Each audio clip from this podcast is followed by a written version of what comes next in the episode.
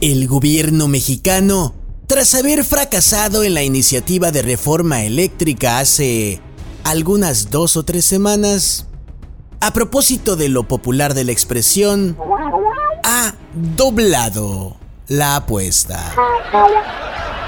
Ahora va por la reforma a la ley electoral, la cual, en metáfora beisbolera, es un cambio de velocidad que se le ha quedado por el centro y a la altura de las letras a la oposición para ser bateada fuera y muy lejos del estadio legislativo de la Cámara de Diputados.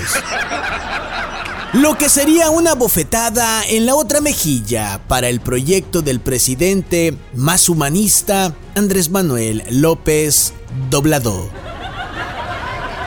El presidente es de esos que cuando no gana, agarra piedras. Y si no te da con la piedra, te acusa de que tú le quisiste tirar con ella. Y te acusa, y te acusa, y te acusa, hasta que un porcentaje de la gente le cree. Al presidente mexicano no le da vergüenza mentir. No porque no sepa de mentiras. De lo que parece que no sabe, es de vergüenza.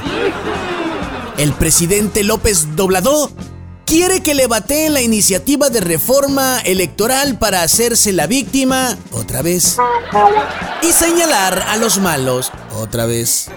Porque al presidente mexicano le encanta decir que hay muchos malos en México otra vez.